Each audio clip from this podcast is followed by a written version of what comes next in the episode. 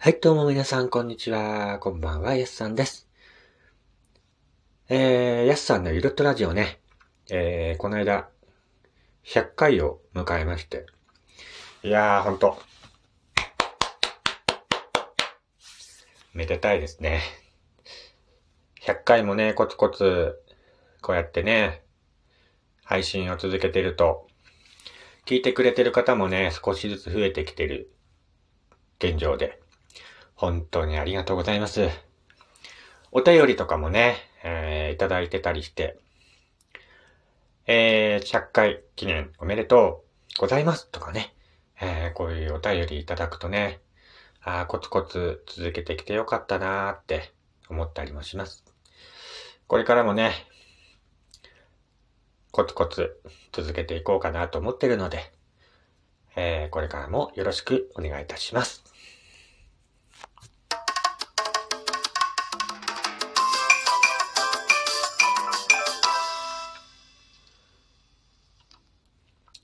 えー、改めまして、こんにちは、こんばんは、やすさんです。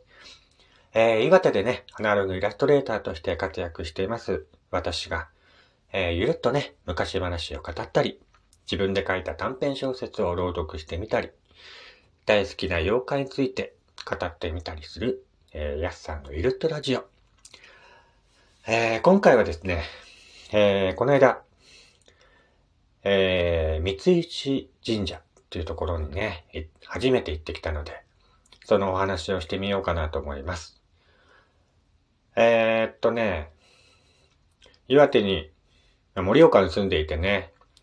三石神社行ったことがなかったので、この間行ってきたんですよ。行ってきたって言っても、偶然ね、あのー、近くを通りかかったので、あ、そういえば、ここが三石神社かと思って、えー、ちょっとね、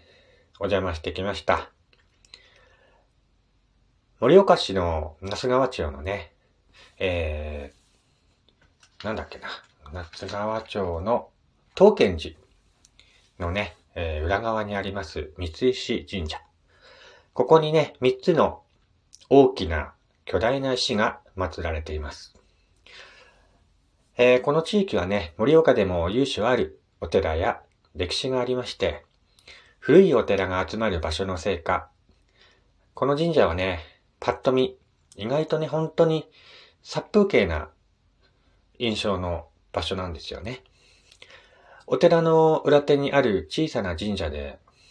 本当にね、この由来を知らないと通り過ぎてしまうぐらい、普段はね、物静かな場所になっています。まあ、僕もね、本当に、何度かはね、前を通り過ぎたことはあるんですけど、神社の中に入ったのは初めてで、本当にね、意識して歩かないと通り過ぎてしまうような、そんな静かな、えー、場所になっています。まあそこにある、えー、三石神社、お邪魔してきたんですけども、えー、境内の中にはね、どうやったら持ってこれるんだろうかって思うことのね、巨大な岩が3つ。そして小さな神社っていうかね、砦があるだけの殺風景な場所になっています。まあ、あの、この三石神社の、えー、3つの巨大な岩には、えー、鬼の手形がついていると言われています。まあ前にもね、ラジオで、えー、お話ししたんですけども、えー、こちらの、えー、東賢寺というお寺に、大きな三つの巨大な岩に、鬼の手形がついているんですけども、この、昔ね、あのこちらのお寺に、まあ岩手山のね、噴火の時に落ちてきたとされている三つの大きい巨大な岩がありまして、まあ昔からね、そこには神様が宿っているとして、人々からね、三石様と呼ばれていました。まあある時ね、えー、ラセットという鬼がまあそこに住むね、人々に悪さをしていたんですけども、ほとほとに困り果てた地元の人たちが、その、三石様にね、お願いをしたところ、神様はそれに応えまして、その大きな三つの巨大な岩にね、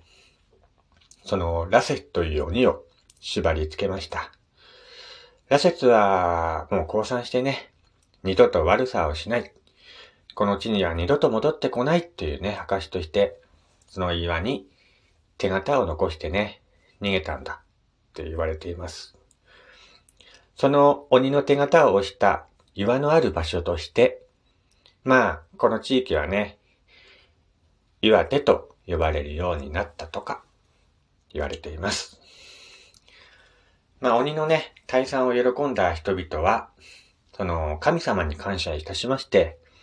その岩の周りを三叉三叉と踊り回ったのが、まあ、岩手で有名な三叉踊りの由来とも言われています。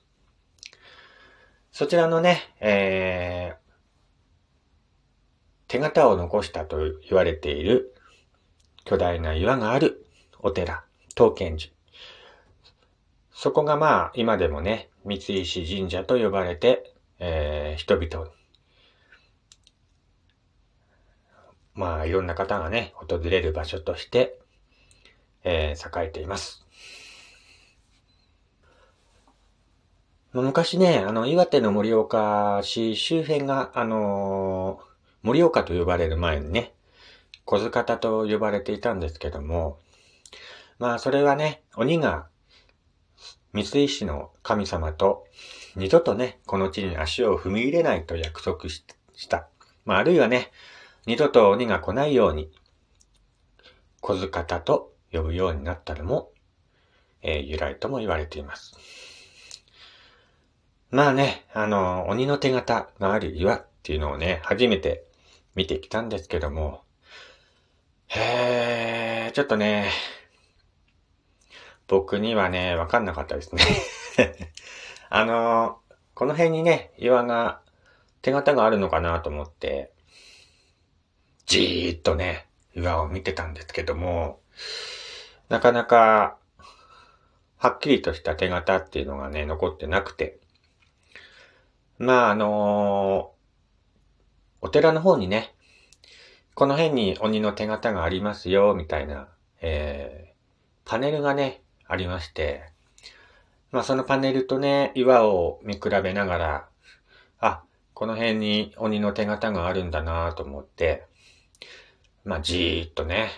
見てたんですけども、なかなか肉眼ではね、もう見れないような感じにはなっているんですけど、まあ不思議な話でね、えー、その、鬼の手形、肉眼ではね、もう見えないんですけど、雨の日にはね、浮き出て見えるとか見えないとか、とも言われています。まあ今度ね、機会があったら、雨の日にね、行って、その浮き出ている鬼の手形をね、えー、見ていきたいなとも思っています。それにしてもね、本当に大きな岩で、まあ、昔、岩手山の噴火の時に落ちてきたと言われているんですけども、まあ、どう考えてもね、人の手じゃ持てないような大きい岩でありまして、まあ今であればね、ショベルカーとかで運んでくれるでしょうけど、まあその昔はね、ショベルカーとかそういうものがない時代にね、その岩をどうやってそこまで持ってきたのか。まあ、噴火の時に落ちてきたとも言われてるんですけども、ちょうどよくね、三つ岩が、あの、本当に置い、あの、置いてありまして、そんな噴火の時にね、そんな綺麗に落ちてくるものなのかなとか、そんなことを思いながらね、見てたんですけども、なんかね、その岩を見ると本当に昔、本当に鬼がいたんじゃないかなとか、そんな気がしてきます。神様が宿っているとも言われているんですけども、まあ、そこの場所はね、本当に入った瞬間ね、不思議な感じに体が包まれましてね、本当に神様がいるんじゃないかなとか、そんな風に感じました。まあ、伝統と歴史とね、森岡、あのいろんな物語のある街。岩手の盛岡っていうところは、パワースポットの多い場所でもありますので、まあ、これからもね、そういった、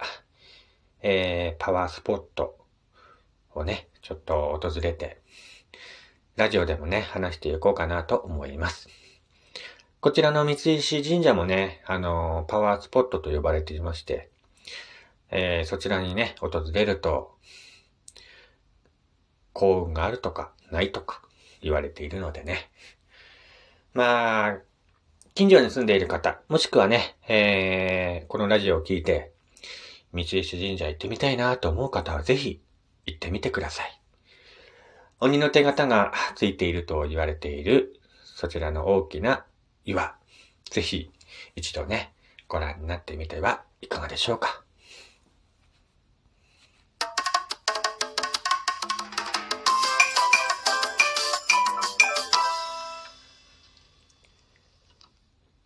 えー、今回はですね、盛岡市の那須川町にあります、